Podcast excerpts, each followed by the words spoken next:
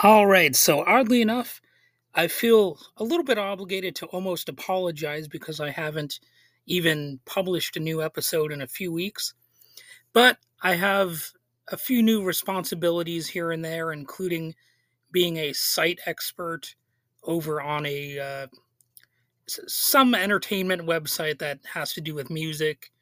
I don't need to get into that too much, other than to say that it is... Um, It's it's a bit of a responsibility, and I'm, you know, just getting started over there and trying to make that a little bit of a focus, at least for the uh, first month.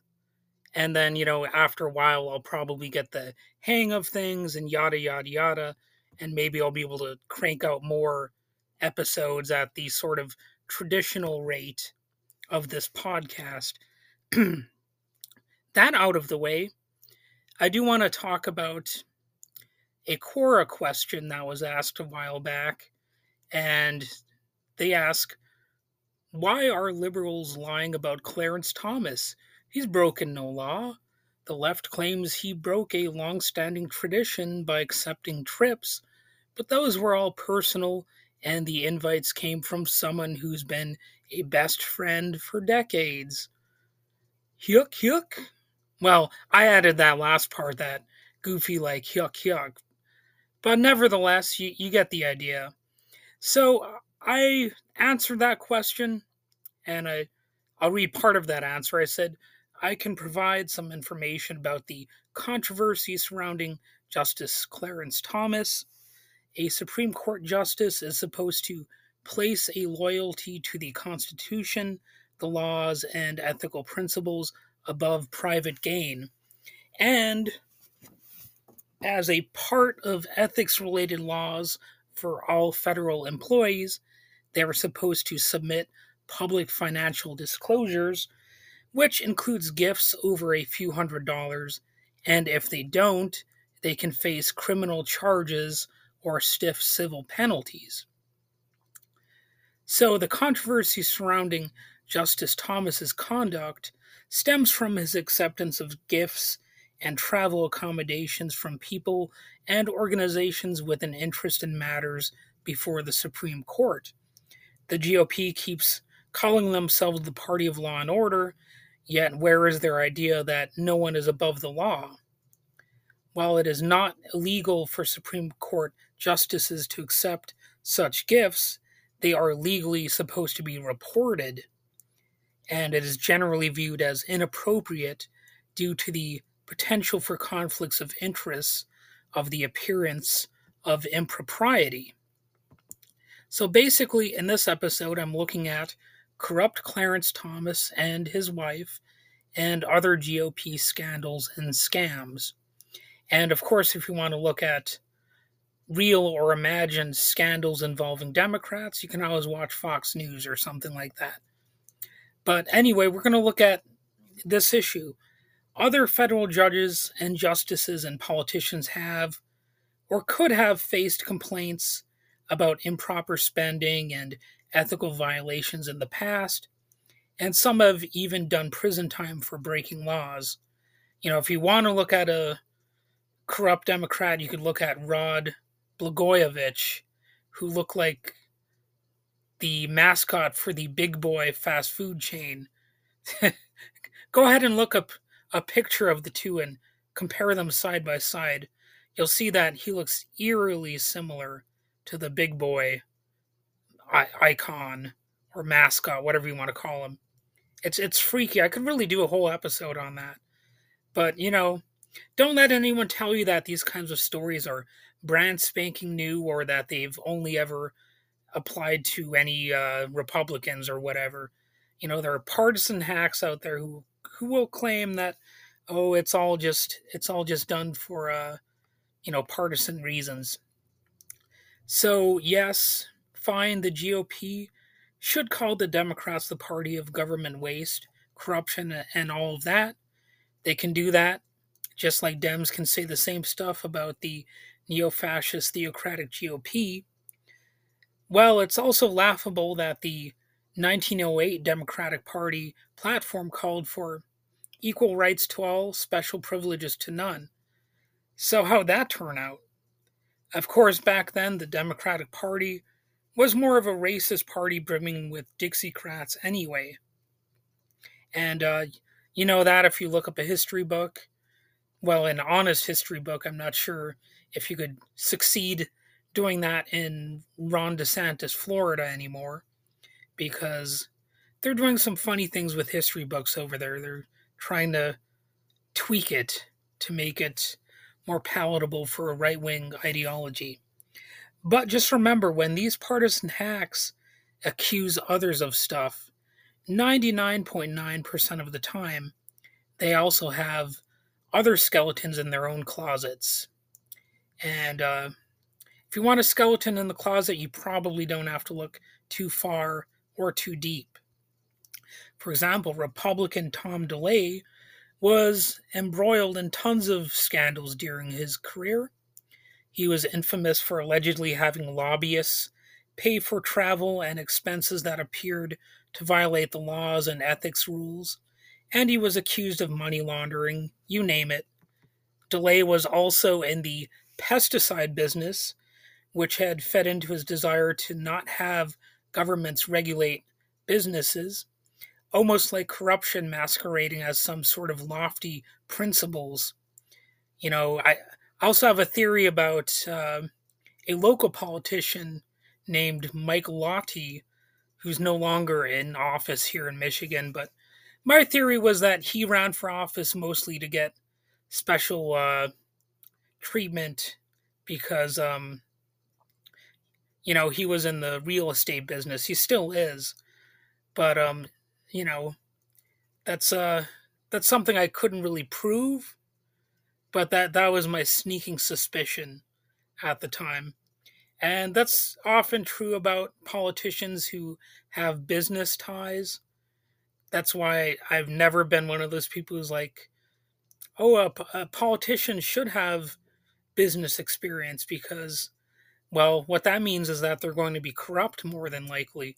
They're going to seek policies that are favorable to their own business interests and potentially put money into their own pockets. Which really, I mean... Let, let's be honest, if you're a politician, you're already probably making halfway decent money. I mean, you're probably not going to be in the poorhouse, but these people seek these offices because they are greedy and they want to take advantage in a lot of cases anyway.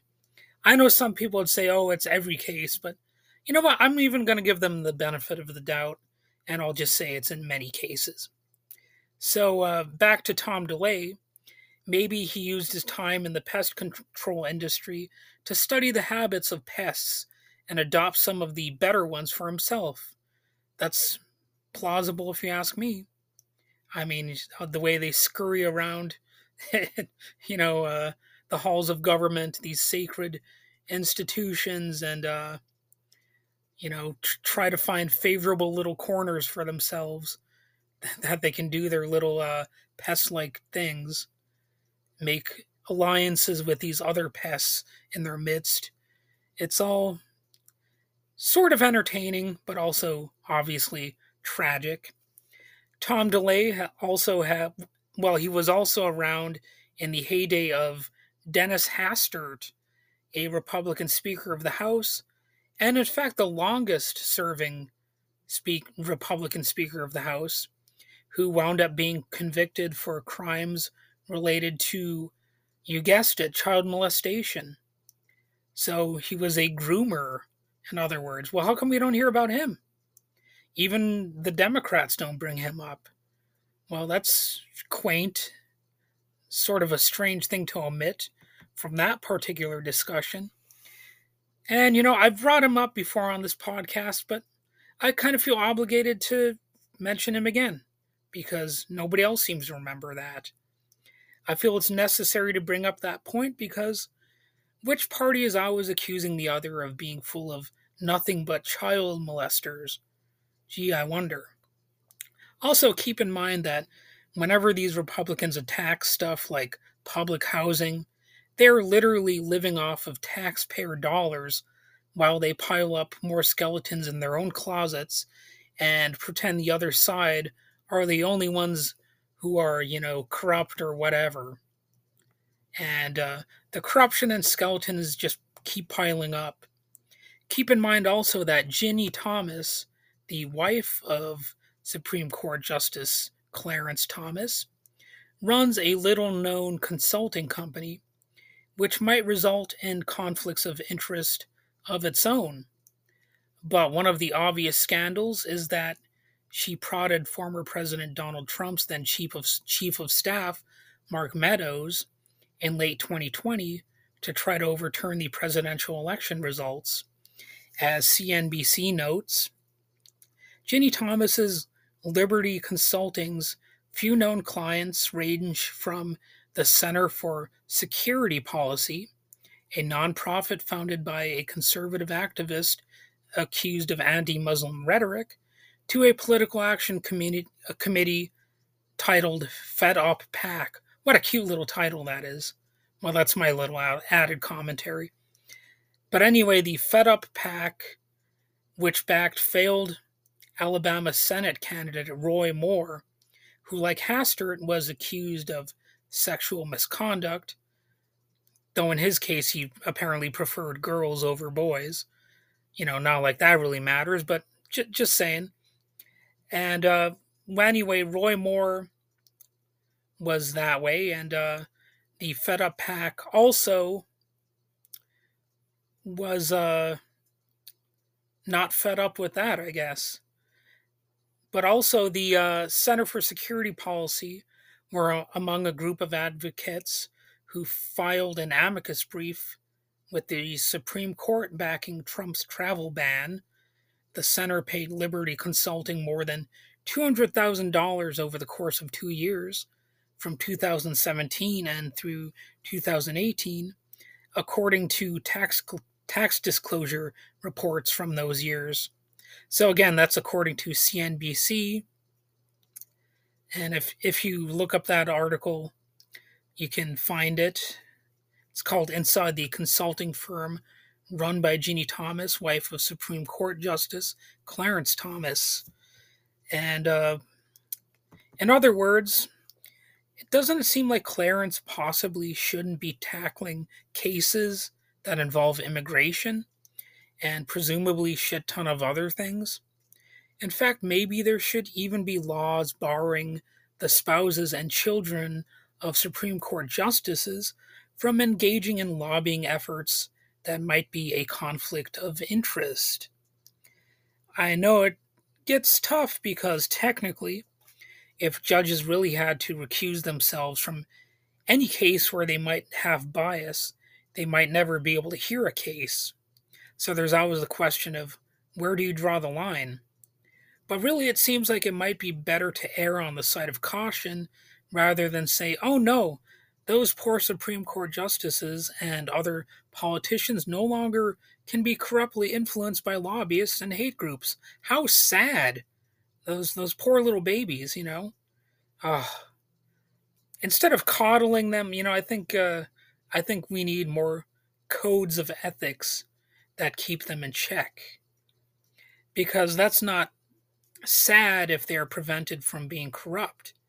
In fact, maybe these people should be prevented from having families. You know, I mean, you know, you know, if you want that kind of special power to be like a Supreme Court justice, well, okay, you're going to have to become a celibate recluse. And it seems like a fair cost to pay if you want to make decisions that can make or break people's lives across the generations. Well, okay, that's that's a bit of an extreme one, but um, you know, the point is they want they want to make decisions that severely hamper and restrict other people's lives. Well, maybe maybe there should be little rules in effect that actually hamper and restrict them to an extreme degree. It would be hard to find an institution that matters more in terms of public trust than something like the Supreme Court. And it may be for the betterment of our country if you effectively, but non-literally, neuter all of these corruptocrats before they can screw us all over. Or failing some of these efforts, I can at least go with a compromise that I remember stated by Jello Biafra that these people should be forced to wear corporate logos on their suits, similar to NASCAR drivers.